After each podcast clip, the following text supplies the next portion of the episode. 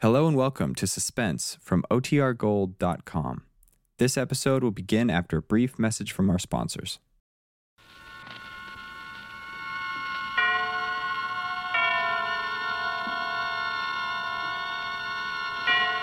This is Robert Montgomery, inviting you to join us for the story of a woman named Eve.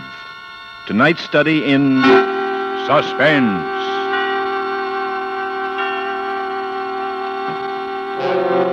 An hour of suspense, a full 60 minutes at this time, with the distinguished actor director, Mr. Robert Montgomery, as your host. Tonight, our star is Miss June Havoc.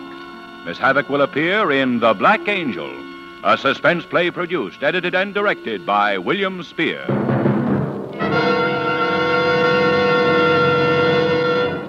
Mr. Montgomery.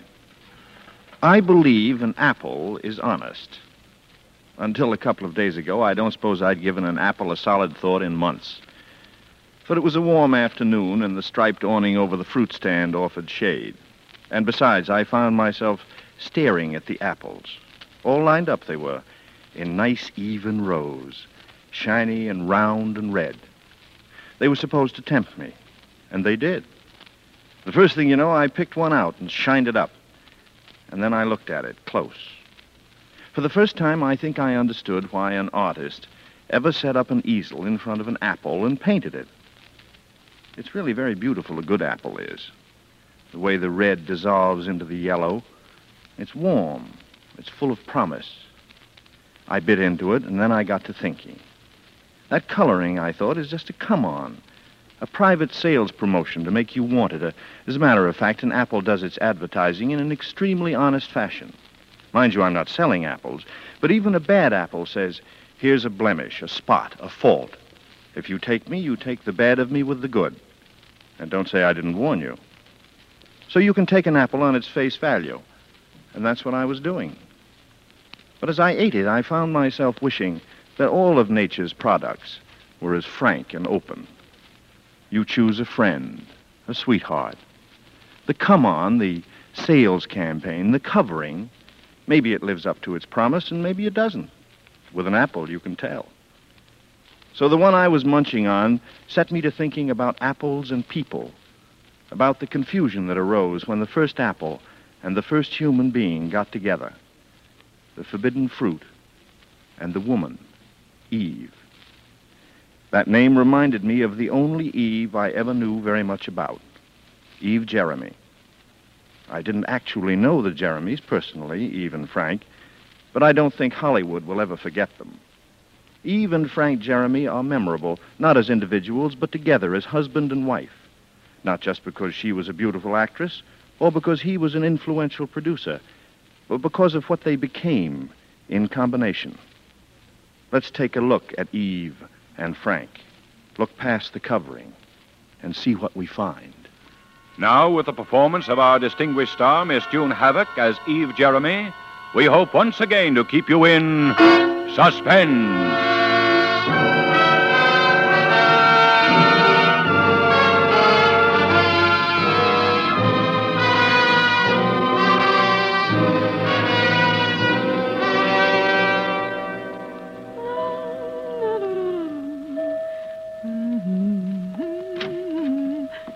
Frank? Is that you, Frank? Well, darling, we'd better get a move on. You know how Azadia is about her sit-down dinners. It's after seven now, and it'll... Oh, Frank, you're not even dressed. I can't go, baby. Oh, for heaven's sake. What do you mean you can't go? I've just been on the phone half an hour. Crawford won't do the part. Well, she never was right for it I thought she was. Anyway, she won't do it, and now I've got to well, find someone let's else. talk about it later, huh, darling? Go on, get your dinner jacket on, Uh, please. Look, uh, you go without me, honey. I've got I so much to will not. I will not be the odd woman there. Oh, you know how Azadia is about how carefully she arranges. Honey, now listen, every... this is serious. Oh. Look, I didn't want to discuss it at home. I'm not the kind of guy who brings the office home every night. Maybe I'd be a bigger shot producer if I did. Anyway, business is lousy. See, just lousy. Money's frozen all over. It's all right for the big studios, MGM, Paramount, and Warner's.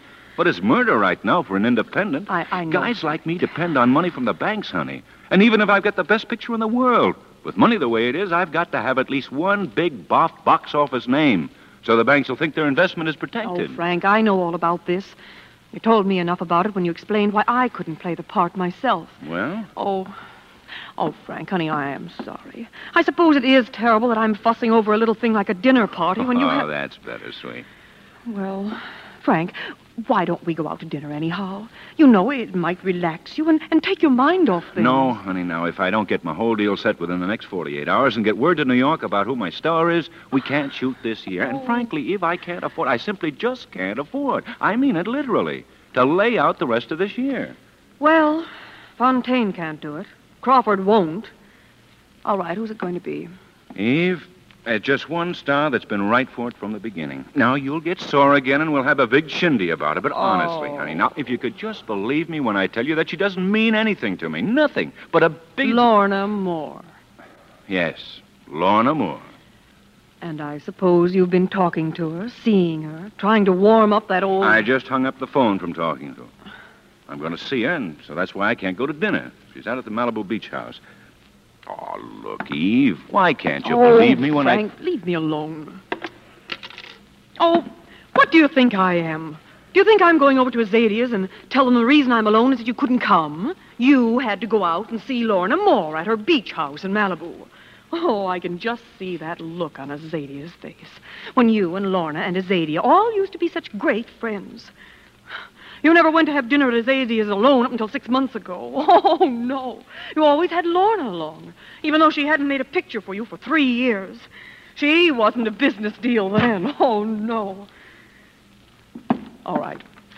You know how I feel about everything, so you can just go and do as you exactly please. Darling, if you just listen to me. I don't care about Lorna at all. You must know that. I don't even care for her particularly as an actress. But I need that name or I'm sunk. She's the only available actress in the whole world that can play that part of Yes, she's the only actress that I can get in a hurry with a big enough name. Oh, Okay, Eve, I'm going out to Malibu. Oh, honestly, honey, I, I don't think I'll be any more than an you hour. can or call so I- Azadia from there. I'm not going to call her. All right, I'll call up from there.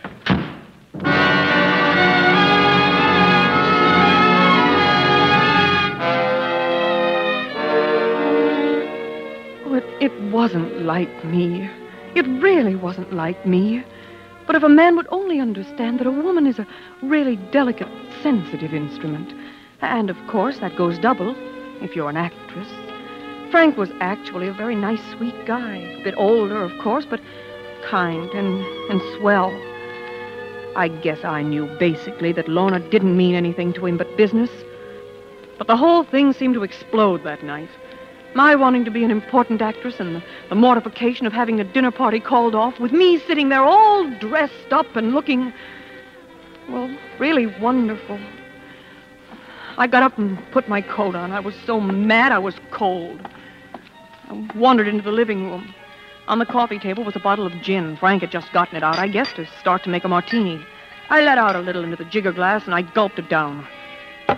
Thought some plaster had fallen off the ceiling and hit me on the chest for a minute. Then I saw something lying under the love seat. A little package. I untied it. It was from Rhinegold's. A gold compact, and on it was engraved, To Lorna, dear, from Frank.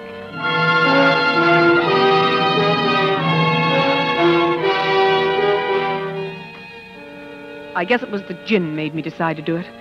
Anyway, the next thing I knew, I was out in my car, backing out of the driveway and turning up Sunset. I knew I was headed for Malibu.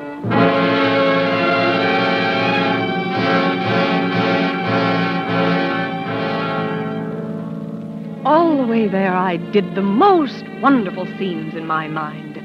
I'd knock on the door, then quickly open it so they wouldn't be able to get out of each other's arms. Good evening. Oh, no, please. Don't let me disturb you.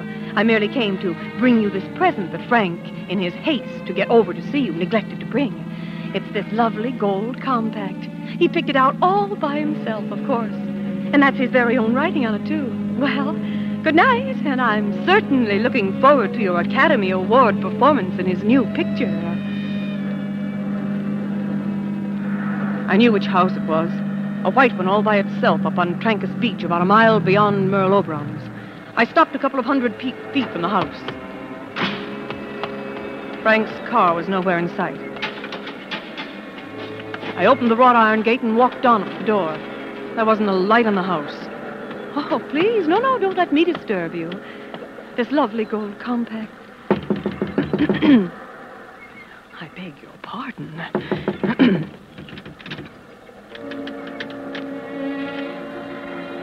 Then I saw that the door was standing open a couple of inches. I pushed it wide open. Took a couple of steps in and stood there. I smelled cigar smoke. A cigar.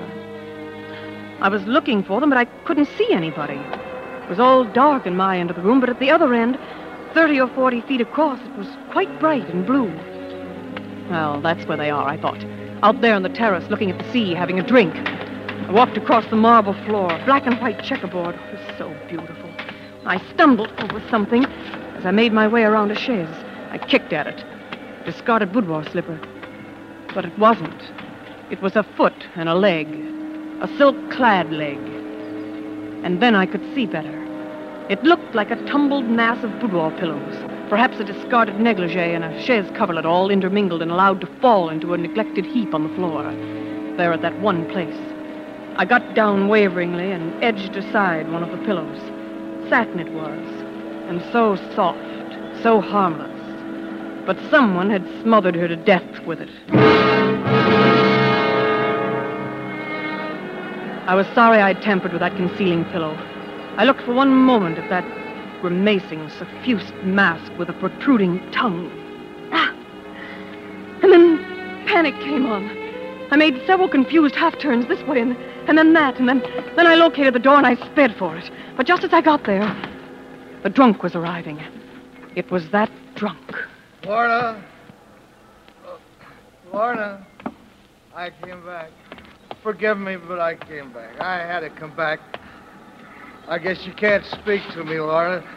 I guess you aren't hardly able to speak to me, Lorna. I, I'm sorry. I, I'm truly sorry for anything. Luella somebody said you wanted to get married again, and I, I, I just couldn't stand it, Lorna. I didn't mean to do it. It was bad to you, Lorna. I, oh, Lorna. Oh, Lorna, there's a phone. Do you want to speak to anybody, Lorna? Oh, you can't speak to anybody. No, you can't speak to anybody. Oh. Oh, Lorna can't come to the phone. Who wants to know? Well, Jerry, this is Jack. I'm her husband by a previous marriage. Oh, wait a minute, wait a minute. I'll, I'll write it down. Oh, all the way from New York, huh? Sounds like you're just in the next room. huh? Yeah. Yeah, Jerry Jordan. All right, Jerry. Kiss Broadway for me. No trouble, I'm sure.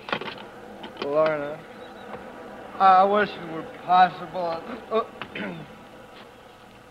oh Lorna. What's the matter? What's the matter? How you fall out? Huh, Lorna?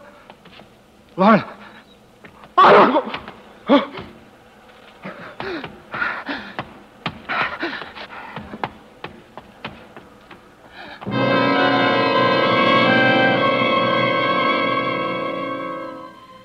Hadn't been able to move. I stood there for minutes after he'd gone. I remember I could hear the seagulls. And I wondered if seagulls were like vultures, if they knew that someone was dead on their beach. And about now, something very strange was happening to me. I was getting stronger, braver, more interested than shocked. I thought I'll call Frank. He must have gotten home by now. And then I remembered my fingerprints on the telephone. I wiped it off carefully with my handkerchief, even though I knew I was wiping away the drunk's fingerprints at the same time. By the phone was the piece of paper he had scrawled the message on. Jerry Jordan, it said. New York, Broadway. I put that in my pocket. Something shiny was lying on the floor near her. I thought it must be the compact. It had fallen out of my hand when I first stumbled. I bent down to pick it up. Oh, oh it was awful. Because it was her hand. It was a gold lipstick that she had in her hand. I let go. But then I looked at the white square of linoleum that was there. A letter. She'd scrawled a red letter on the marble with her lipstick. A big letter, J. While she was being suffocated, put to death with a satin pillow, she'd been trying to write the name of the man who was killing her. What an actress trick. What a corny actress trick, I thought. J. Not so many men's names begin with J. Jerry Jordan begins with J, two of them.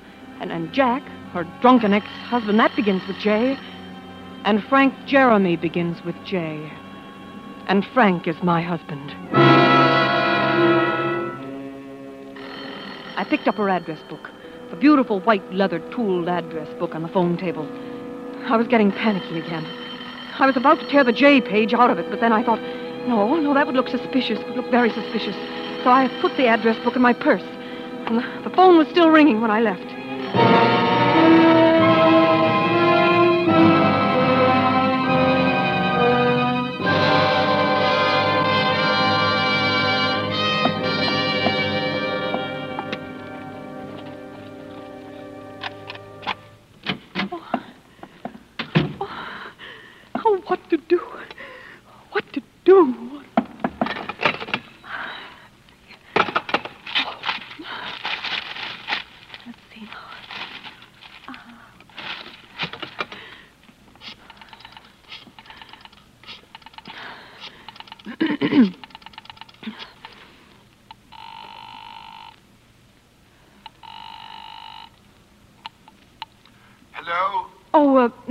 I speak with Azadia, please? They're all upstairs looking at the television, the wrestling matches. I wonder if I could take a message. This is Mike Romanoff. Oh, Mike, Mike, this is Eve Jeremy. Hello there, darling. Hello. Are you all right? We've been worried.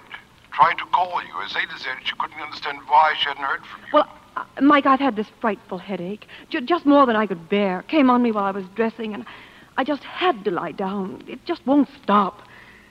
Didn't Frank call and, and tell you that we couldn't make it? Haven't heard from Frank, isn't he? No.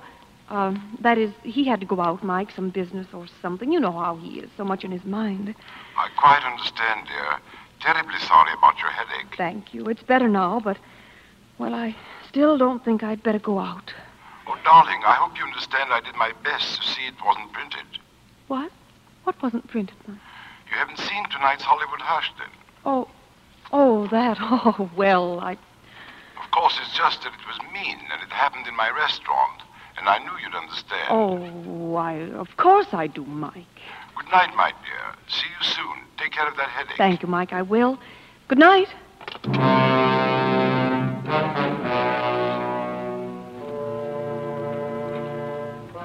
The evening paper was where Frank had dropped it. I opened it to the Hollywood Hush column. It was the first item. If Frank Jeremy would like to get Lorna Moore back to work for him, starring in Eagle's Nest, his proposed new indie production, and if Lorna Moore would like to do the part for her ex Heart Flutter, why can't they keep from fighting at that number one table in Romanoff? It started politely yesterday over the consomme and ended up with shrieks for coffee. Round two was at today's lusty luncheon, during which Lorna did most of the talking at a medium shout, with Frank eating very dark bread indeed. If this keeps up, Mike Romanoff will be auctioning off seats at ringside tables. We're sure that Mrs. J understands it's all just business. J. Mrs. J. And then I heard them coming in. Hello, baby. Don't be frightened, Evie. It's, it's all right. It's all right. It's good. They think I. Well, look at. You. I know. I know about it. And it wasn't you. Tell them, Frank. Tell them it wasn't you. Tell them. Yeah, tell us, Frank. How did you know? Oh, the radio. I was there. I was right there with. Baby. What'd you say, lady? She didn't say anything. She said she heard it on the radio. Tell them, Frank. I have been. Two hours now. It doesn't seem to He help. couldn't have. Don't you see? He couldn't have. Yeah, we better let him go, Lieutenant. She says he couldn't have done it. Shut up. Mrs. Jeremy, did you not. Um, can you say with certainty what your husband's whereabouts were, have been since 7 o'clock this evening? Baby. Shut up. Can you, Mrs. Jeremy? Listen, I. No. You know he was going to visit out at Malibu to visit Miss Lorna Moore. Yes, I knew that. It was a business thing, and Well, we got to get going. Oh, Frank. Oh, Frank. Look, what have they done to you? Look, they've been fighting with you. Ah, we ain't been fighting with them, But that Lorna Moore, you know, she used to be a swimmer in the Olympics. Your hand, darling, it's all bleeding. She had long fingernails, too. Her cat did that. I told you over and over again where they came from. She wouldn't let him in, but her cat raked his hand. It was outside the door. It had gotten out of. Well, oh, so much for the cat. No, no, wait. Wait, won't he need something? Oh, please, let me give him something to take with him. It's all right, sweet.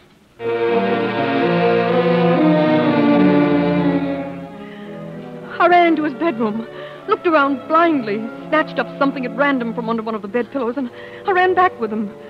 When I got there, the door was standing open, and the street beyond was empty.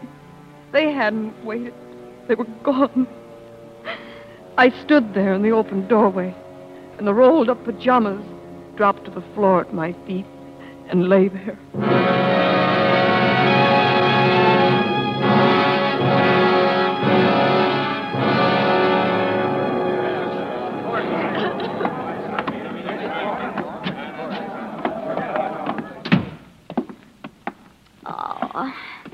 Sit down, Mrs. Jeremy. Thank you. It's just a technicality. I know it frightens people so, but it isn't final. It's just a, a legal phrase that's automatically spoken in these cases. Honey, I've seen Mr. Benedict get more people off on appeals and reversals. Haven't you, Mort? Uh, How about it, Mort? Haven't you? Yeah, yeah. He wouldn't even let me take the stand. And the compact and, and the address book. I do feel terrible, not, not being allowed Honey, to. what could you have done? Don't you suppose he would have been the first to call you if it, if it would have helped any? Mr. Benedict never overlooks a witness he thinks can help a case. And he never uses one and he thinks will weaken it. Does he, Mort? Huh? Mort, does he? Well, now, you see, nobody saw you come or go there that night. No, of course. The jury wouldn't have believed you any more than the arresting detectives. Nah. They would have thought that you were making it up to try to shield your husband, and the sympathy you aroused for yourself would have worked in reverse. Anyhow, honey, you have to admit he was mixed up oh, with it. surely. Well, All right, I know that as well as he does. How are you, Mrs. Jeremy? Oh, I'm fine. Then it's pretty bad, isn't it? Let me have a cigarette, will you, Maud? Long day. It's it's pretty bad, isn't it? It isn't over yet. You're taking the typical layman's point of view. But isn't it all just circumstantial evidence? I just don't see how they can. Sure it is. Sure it is. Now, Mr. Jeremy and I had a long talk this morning. Long talk. You understand that I've felt from the very beginning, and I've been very frank with you as to my reasons for thinking so, that you shouldn't appear on the stand. Yes, I know, Mr. Benedict. However, I expressed to Mr. Jeremy your natural desire to come forward and tell the circumstances that you detailed to us. Your visit to the beach house and the detail about the probable explanation for the gold compact. There's being, no uh, probable explanation for the compact. I told you, Yes, Mr. Benedict. yes, yes. At any rate, Mr. Jeremy and I had a long talk again about the advisability of your going on the stand. Yes. He's absolutely dead set against it. Now, if you insist on it, of course I shall have to introduce you. But let me once again say that if you do, you'll hurt our side more than you'll help it. Well, you all know so much more about it That's than right. I do. That's right. Mr. Jeremy, it, it is his wish, and it's also mine. He, he doesn't want you to get all smeared up, too, if it can be avoided. and the wife isn't required to testify anyway, you know, honey. Now, you mustn't Mr. feel that it's Benedict, lost There's one thing I haven't told you. I was confused and, and worried about Frank, and, well, anyway, I didn't think of it again until just lately. Her address book. When I was there, I found her I address. don't want to hear about it, Mrs. Jeremy. Well, you just hold on. You're being wonderful about it. This is a real test, and you're taking it like a major. Come on, I'll take you downstairs and put you in a taxi. Do you want Maud or the girl to ride home with you to your place? No, thank you. I'll be all right. I'll have to get used to going around alone from now on, I guess.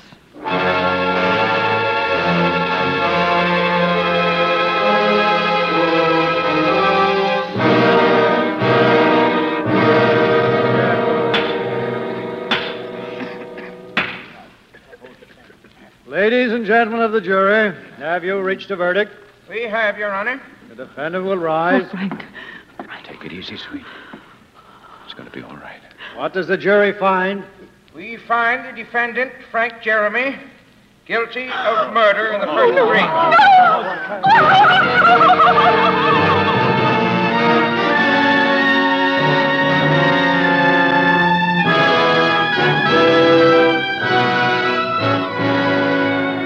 In tonight's full hour of suspense, June Havoc, our star, appears as Eve Jeremy in William Spier's production of Eve. Tonight's study in suspense.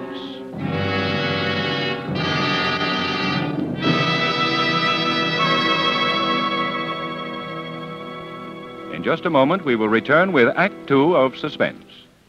This is CBS, the Columbia Broadcasting System.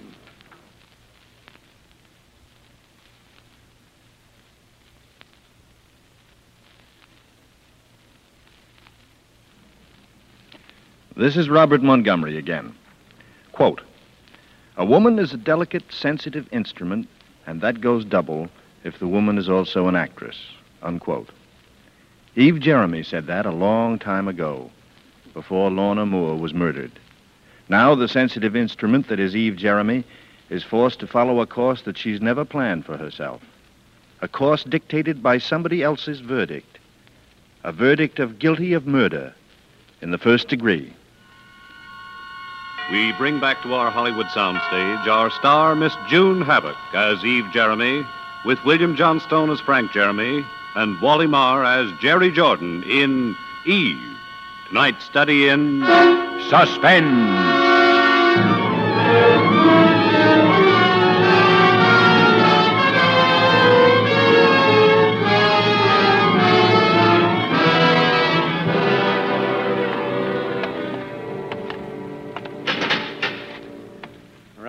Mrs. Jeremy. The second booth. Oh, Thank you. You have five minutes. Oh, sweet. Frank, There, there. Now take it easy, sweet. We don't have much time. I have to talk to you like this through an iron screen, not even to be able to touch you and... That's the way it is, sweet. When a guy's oh, been Frank, convicted. don't. I know you didn't do it. I know you didn't. Of course I didn't, sweet, but it's just one of those things. Circumstantial evidence. But, Frank, there must be something. Uh-uh. I was pretty optimistic during the trial because I knew I didn't do it, I guess. But now that I look back on it, they had enough coincidence pieced together to convict a dozen innocent men. Frank, how can you be so calm? How can you... What's the use of being anything else? I'm like an old man waiting to. Oh, don't. Oh, don't. But there's one thing I want you to know, dear. I want to be sure you didn't believe that I was starting over with her. Or that she meant anything to Oh, me I at all. didn't. She was a star and I was a producer. I know, I needed her for my picture. She's a. Well, she was a big name in pictures. You knew I'd been seeing her, and when I quarreled with her, it was about you, dear. Oh, darling, honestly, I know, I know. I just wanted to be sure. You know, I've got nothing to hide now. Frank, how much more time is there? Two or three minutes. No, no, I mean Oh, November the 16th. November the 16th, six weeks. Yes. Frank, I'm going to do something. What can you do, Oh, sweet? don't you realize there's a murderer running around loose? Some man who's free and having fun and going out with girls. The man who did the thing that you're going to be. Yeah. I'm going to find him. How could you find him, sweet? The police tried they for weeks. They didn't try. All they wanted was to convict you. Uh-uh. But it's nice to hear you say it, sweet. Because I. What? Because it makes me know that you really did love me. Oh, You see, sweet, that oh, there are things you can face when you're, you're like this that you didn't dare talk about or even think about before. I always loved you, Eve. But you were so much younger and full of ambition and. oh, don't, please don't, Frank. I'm sorry, sweet. I, I wish I could have done things for you. There won't be much left for you now. You know how it is in this business. You spend it as fast oh, as you make stop, it. Frank. I don't care. Oh, I'm a heel. Forgive me, sweet, but oh, it's wonderful to, to know how you do feel. Frank. Frank, I'm not going to let this thing happen. There must be something. th- There must be some clue But somewhere. don't you think the police thought But of- there are things the police didn't know. Things I saw. Things maybe maybe you saw when you were up there and didn't tell them. I couldn't very well have told them anything about that. My whole defense was that I hadn't been up there. But uh, it wasn't anything. Nothing important. There must. There must have been something. Whoever was there before you, whoever did it must have left some trace. Well, I... I know what I'm going to do. What you... Her address book. I took it away in my purse because, well, it, it was open at the letter J and your name was in it. I- It was a silly thing to do, but I have it now and I. Don't do it, Eve. I'd love you to want to, but I can't stand to have you in this Frank. mess. I'm an actress. I can carry it off. Now tell me, please, wasn't there anything you noticed when well, you. Well, I, uh, I was only there a second. I, I saw her right away, and have beat it. Uh, There was only, uh, well, Well, well, Frank? a smell. A what? Cigar smoke. Yes, yes. I remember that, too. Time's up, Mrs. Jeremy. Frank, Frank, I'll, I'll, I'll write every day. All right, Mrs. Jeremy. Goodbye, John. So long, sweet.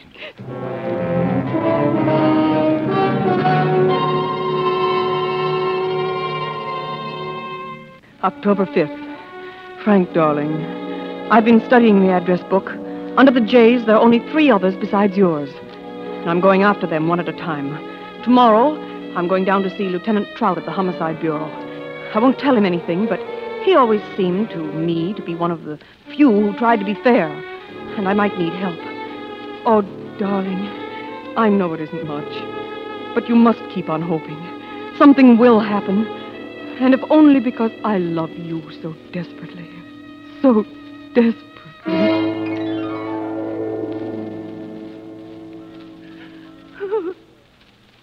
What's your angle, Mrs. Jeremy? My my angle? Yeah. Why are you doing all this? Why, he's my husband and I love him and I Look, I- Mrs. Jeremy, the cops around this town aren't exactly dummies, you know. We know what you were like before you married him. We know that uh, what you kept on being after you married him. Everybody uh, seems to have known it except him. All right, Dick Tracy. A person can change, can't they? Sure they can. The cop just hates to have anyone think they can make a sucker out of him. You know how it is. He can skip the apologies if that's what they're supposed to be. Sure. And what's this new evidence? Anything specific? Well, not very. It's... Well, for instance. Did you know that Lorna Moore had a first husband named Jack? Yeah? Go on. Well, it just occurred to me that he he might be worth investigating. Why?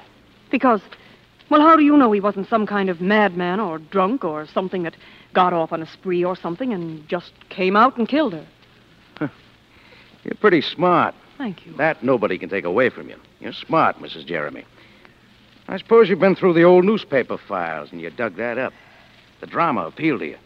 You thought of tomorrow's newspaper files. Actress, wife of convicted man, frees adored husband at last moment by securing evidence overlooked by bungling police. You're very insulting. Then maybe the next day the caption would read Hollywood Studios vie in effort to place Eve Jeremy, glamorous actress detective, under contract. I want to forget everything you've just said. I haven't the time to allow myself the luxury of putting you in your place. Now, please listen to me. Oh, I'm sorry, Mrs. Jeremy. I really am. It isn't fair to string this out any longer. It's just that a policeman gets a little irritated sometimes at all the help private citizens try to give him in a case like this. I withdraw any untoward remarks I may have made, Mrs. Jeremy. Thank you. I forgive you. Now, uh, regarding Jack Gordon, the murdered woman's ex-husband, he is a lush, and he is, as you say, a slightly unpredictable and screwy guy. However, we've already questioned him, investigated him thoroughly, and we're satisfied with his story.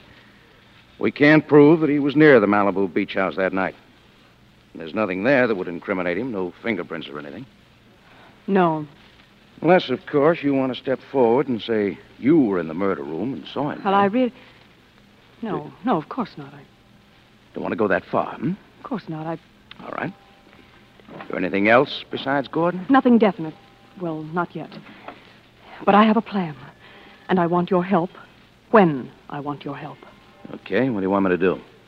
Tell me, what kind of evidence would I have to have? How specific? To upset a first degree murder rap? Yes. Mm, something in writing. Oh, that's not so easy. You got a suspect in mind? Some particular person? Well, not yet. But you might have. Well, there's one other thing. It's an old, old trick, but it's still good. What do you mean? What? Yeah. Ever see one of these things? No, I don't think so. Yeah. Talk into this little gadget here. What would you suggest I say? Oh, anything. Just talk. Lieutenant Trout is one of the most chivalrous gentlemen I have ever met. Quite a realist, aren't you? Here, listen. Lieutenant Trout is one of the most chivalrous gentlemen I have ever met. Huh, you see? What is it? Dictograph. Think it might come in handy? Uh huh. It might.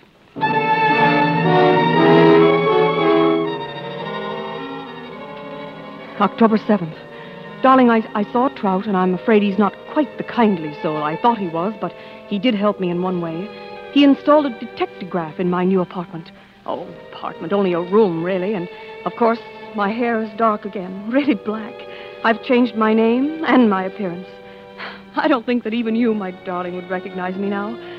Now, about those other three men who were the J's in her address book. I'm afraid they're a dead end so far. Johnson was her dressmaker, and Stanley Jellicoe is a doctor who's definitely been in the South Pacific for over a year. I know that the J she tried to write with her lipstick is one of those four names in her book. Naturally, darling, we know it wasn't you. And for the time being, at least, we'd better forget about her husband, Jack. After all, Frank, it would incriminate me to bring that out. Maybe if the last one doesn't pan out, I can go after him then. There's just one more Jerry Jordan. You remember, darling? He was the one who called on the telephone when that horrible drunk answered at the beach house. He said he was calling from New York. But maybe that was some trick or something. Anyway, I have his Hollywood number.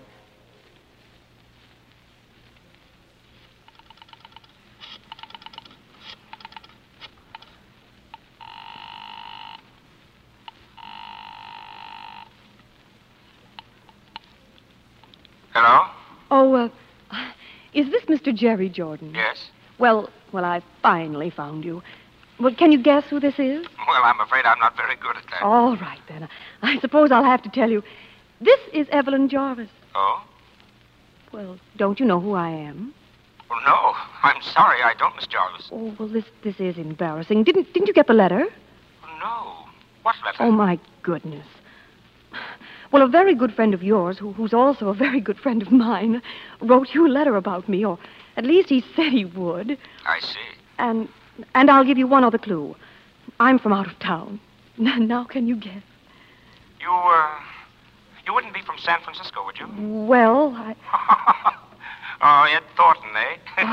he always did have a terrible memory for anything but phone numbers. I didn't mean to bother you, but Ed said to be sure and look you up. well, uh, where are you staying? I managed to find a little place. Oh, oh lucky you. Well, uh, have you got any plans for dinner? Why, I hadn't really Uh, say, thought. better still. Have you got any plans for right now? Well, really, Mr. George. Oh, no, I- no, seriously, seriously. By the time we've had a drink and got acquainted, you'll be ready for dinner anyway. Oh, no, I. Now, now, now, you wouldn't want Ed Thornton to know you were acting that way, would you? You just jump in a taxi and tell him to take you to the Brown Derby on Vine Street. Well, And, I... uh, knowing Ed the way I do, I'm dying to. Well, as a matter of fact, from what I know, I'm sort of anxious to meet you.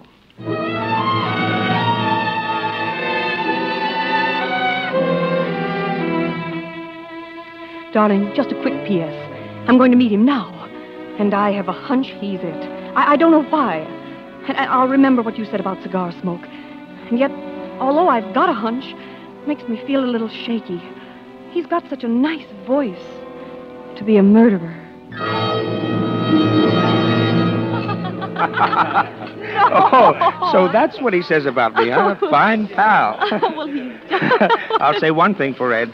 He may be an awful liar, but he's sure got good taste. Well, thank you, which proves that he's no liar. Tell me, Jerry, is is this the Brown Derby? I, I mean, the one you hear about? Uh huh, this is it. Are, are there any people, you know, famous people here well, now? it's a little early, but. Uh... I'm just a small town girl at heart, you see. San Francisco isn't such a small town. Well, I live sort of outside of San Francisco. oh, look, Jerry, isn't that Gene Tierney over there?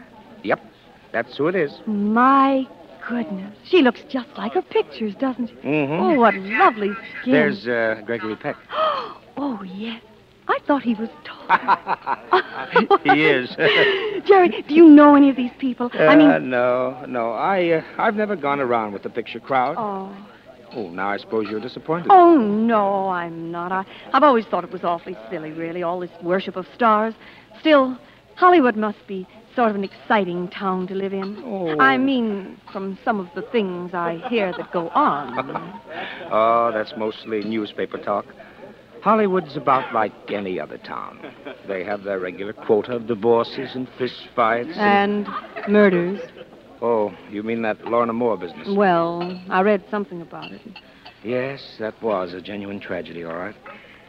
Jerry, I don't suppose you knew her either.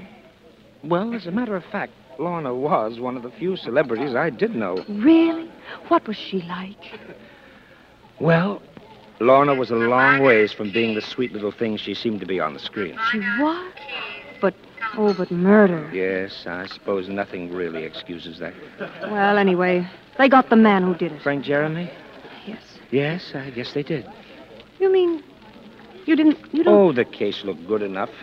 You can't always tell about those things, though. Any number of people might have done it. Well, who, for instance?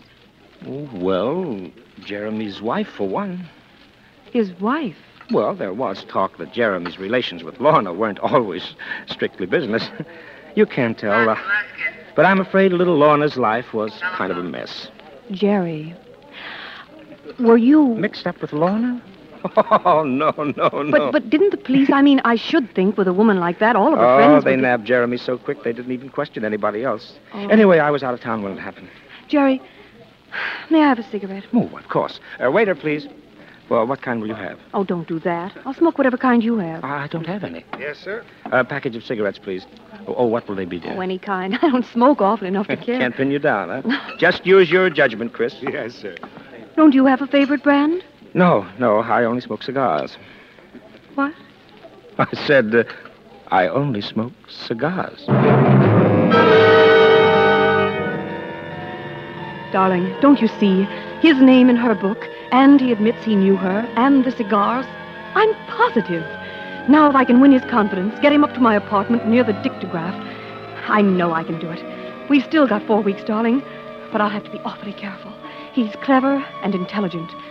Imagine a man who can carry a thing like that on his conscience and still be so terribly nice and, and courteous and thoughtful. But I'm going to win for you, darling. I, I know I am now.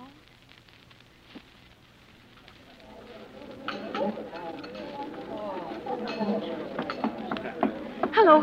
Hello, Jerry. Hello, baby. You've been waiting long. Oh, not very. Jerry, something the matter? No, no, nothing's the matter, baby. Oh, something is, though. Oh, nothing that makes any difference, baby. Well, what is it? I don't know. Sometimes it it almost seems as though you were kidding me, as though you were well, keeping some kind of a secret that you didn't want me to know. Isn't it a woman's privilege to have secrets? Oh, don't talk like that, baby. Oh, Jerry, you know I couldn't have any secrets from you. Well, why do we always have to meet here, for instance? Why can't I pick you up at your own place once in a while? I don't even know where it is. Maybe uh, I like this place because this is where I first met you. There, you see? You see, you haven't even answered me. Well, And what about San Francisco? At first, you were only going to be here a few days. Then you decided to stay longer. well, that's because you asked me to, Jerry. But you're going to have to go back sometime, aren't you? What are you going back to in San Francisco, baby? Maybe I'm not going. Maybe I'm not ever going back. Maybe I'll go to, oh, New York instead. Do you like New York? Oh, love it. If you'd be there. As a matter of fact, I haven't been back to New York in three years. You haven't? No. I mean, uh, I know so little about you, Jerry. yes, yes, that's true, baby. And I don't know anything about you. For all I know, you might even be married. Oh, Jerry, don't you think that that's a kind of a tough thing to say after what I've been to Oh, baby. Baby, I'm sorry. It's only that. Well, you know. What are we going to do? Look, baby. Why don't we go out to my place for a change, a, huh? a change? Well, you see, I don't really live at that hotel. I mean, that really isn't my home. It isn't. Oh, I'm a fine one to talk, I guess. The fact is, I've been holding out on you, baby. Actually, I live in a place out in Beverly Hills with about 30 rooms and a swimming pool a block long, and I've got more money than I know what to do with. Cattle ranches in Argentina, oil wells in Mexico. I, I don't know what all. I- Yes, my dad left it to me, and I found out something about money from him. It can be a terrible thing to be rich. Oh, can it? All kinds of things can happen to you. Like, like what?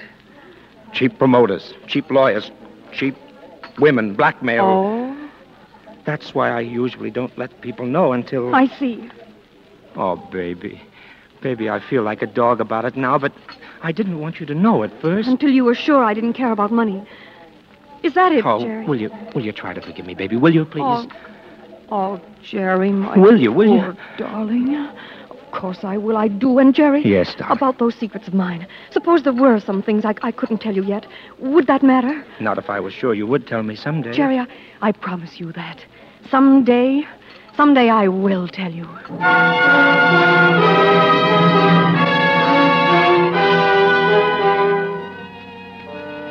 Frank, darling, I know the delay must be torture to you, but you must understand how, how careful I've got to be. Supposing, I know I can't be wrong, but just supposing he weren't the man. That's why I've got to have the positive, living truth on that detective phone. I, I haven't been able to get him up there yet, but we've still got ten days. And I have a feeling it's, it's going to be soon. Very soon. So, so please don't worry, darling. And, and I miss you very much.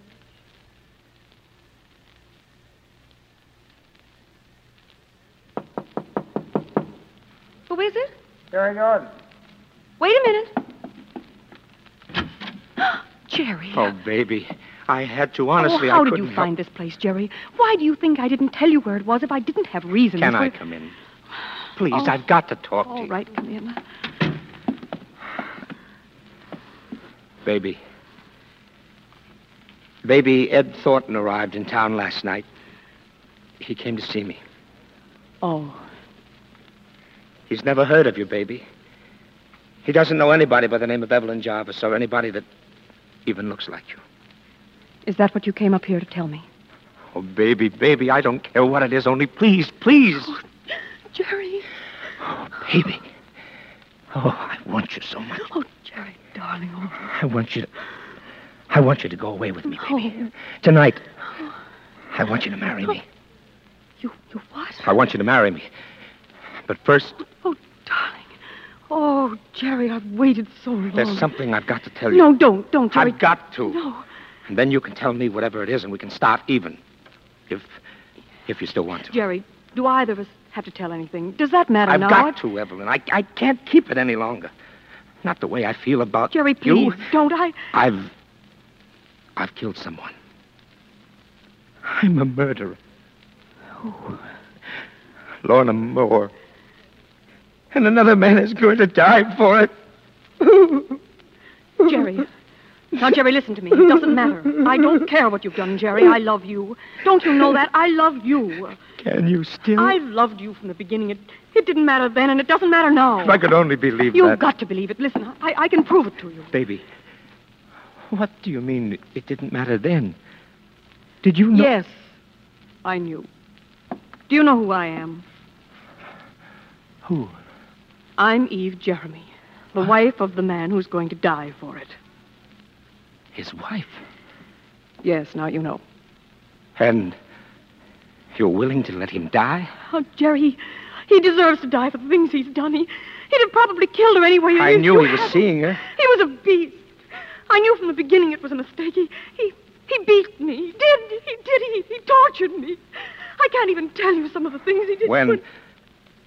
When does it happen? The 16th, tomorrow night. Tomorrow night. Does that matter to you? Oh, I'd let 50 men die to get you, baby. That's why I haven't seen you. I was waiting We until... could be in Argentina tomorrow night. Yes, yes. I'll, I'll, I'll pay. I can get plane tickets tonight from a friend. Oh, I don't have to change. do Oh, no, you look lovely, baby. I- I'll just throw a couple of things in a bag. Nobody knows about this place. Make it quick, though. And it's- it's perfectly logical time for me to go away for a while. But hurry, baby, hurry. Yes, yes. I, I'm all ready. Now, how do I look? Oh, you look great, baby. Wait a minute. Uh, what, what? I ought to write a note to him. Your husband? Yes, now. Just to keep both of us in the clear. He won't get it before he. What are you going to say? You can read it. You can read it if you want to. Oh, now here. Here, I'll mail it for you. No, I'll, I'll just stick it here in my handbag. I'll mail it at the airport. All right. Are you are you ready? Yes, come on.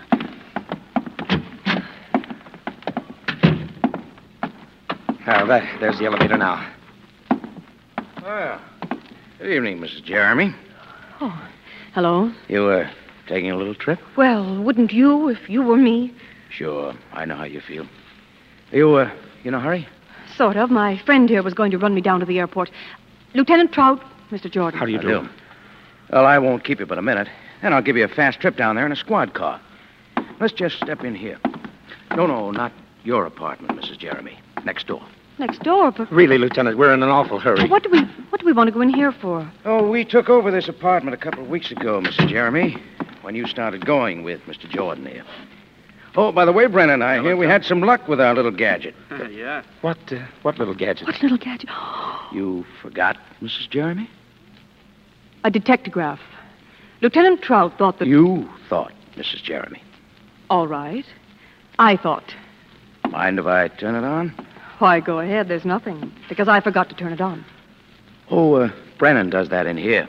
Don't you, Brennan? Yeah. Very interesting. I've got to, Evelyn. Hmm. I can't keep it any longer. Not the way I feel now about you. Jared. I killed someone. I'm a murderer. Lorna Moore. And another man is going to die for it. Well, guess that's about all we need to know, isn't it? Yes, I guess it is. Well, I told you I'd get him, didn't I? Yeah. Evelyn. You can wrap him up and take him away, Lieutenant. And don't forget to send me back my husband the first thing in the morning. Come on, Jordan. Eve. So long, sucker. Eve. They sure gave you the right name, baby. Yes? Only you wouldn't have needed the apple. Or the snake.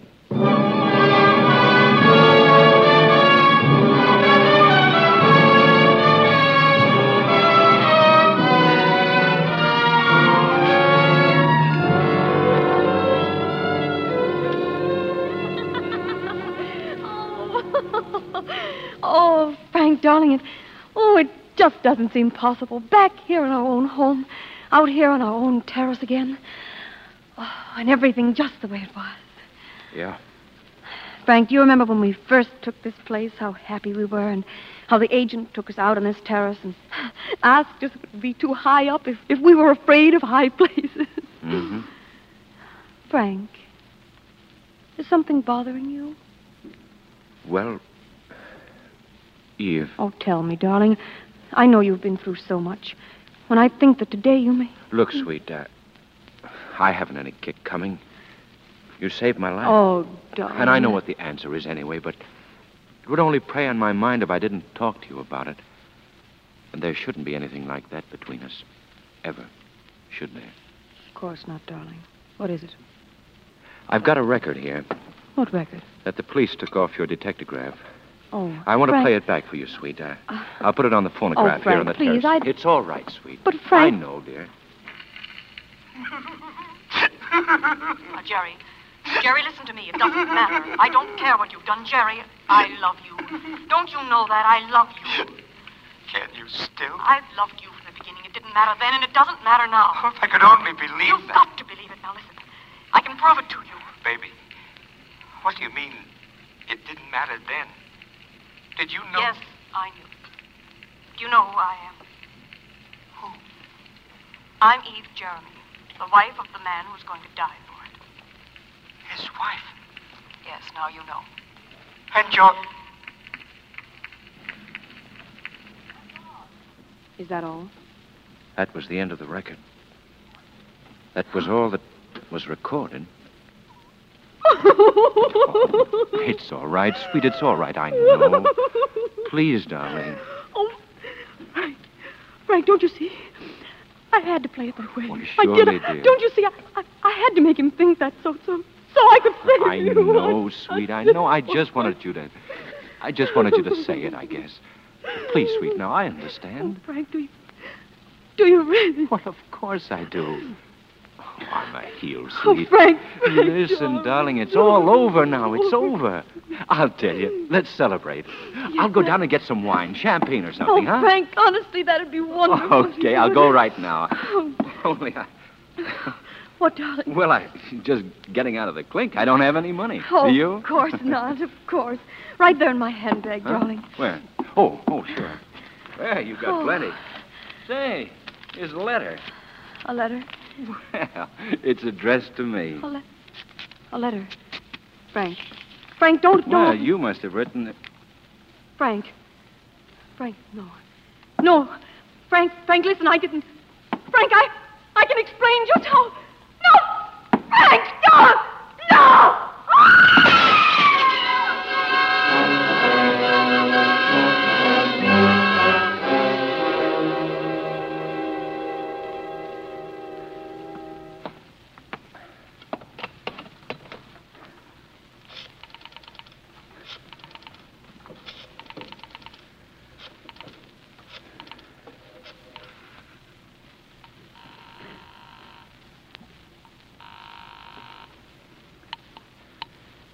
Trout, homicide.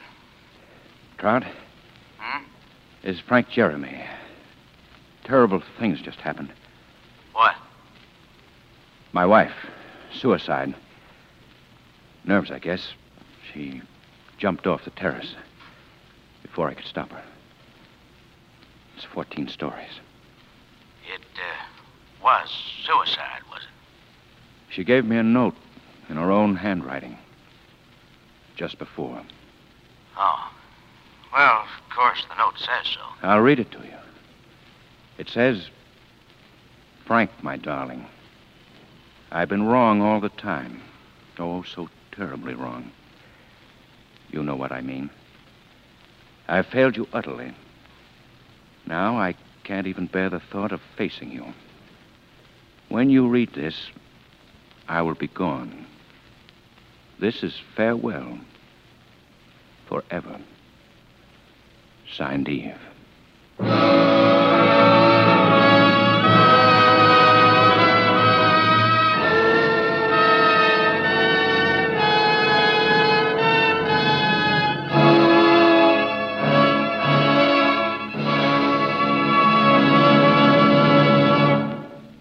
So ends the story of Eve. But Frank Jeremy's story didn't end there. He was a good guy and he didn't want it to. Frank's story ended a little later, after another long trial and another jury verdict of guilty of murder in the first degree. And this time the verdict, in all its implications, was carried out. Our thanks to Miss June Havoc for a superb performance as Eve. Do you know what hate is, really? Have you ever actually hated someone? The word hate is often used and misused. Very few of us re- really experience hate, the emotion. But next week, we'll tell you a story of hate, the violent loathing of two men for each other, in a hate so desperate that it will tax our normal imaginations, a hate so genuine and honest it inspires a despicable pact where one man sets a price on another's life, a bet that he can successfully kill the other within a, within a specified length of time. A hate so mutual that the wager is accepted. That's the incredible premise of Bet with Death, a story by John Dickson Carr, next week's study in suspense. This is Robert Montgomery inviting you to be with us next week. June Havoc is currently being seen in the Darryl F. Zanuck production Gentleman's Agreement. Mr. Montgomery may currently be seen in the Universal International production Ride the Pink Horse. Tonight's play, Eve, was written by Bob Richard and Sebastian Moriarty and was based on the novel The Black Angel by Cornell Woolrich. Lud Gluskin is our musical director and conductor. Lucien Moraweck composes the original scores. Mr. Johnstone appeared as Frank Jeremy, Wally Maher as Jerry Jordan, Jack Moyles as Lieutenant Trout. Mike Romanoff was played by Prince Michael Romanoff. Others in the cast were Lurene Tuttle, Jack Kruschen, Dick Ryan, Jerry Hausner, Frank Albertson, and Alan Reed. Next week, hear the John Dickson Carr story, Bet with Death, on radio's outstanding theater of thrills, one hour of suspense.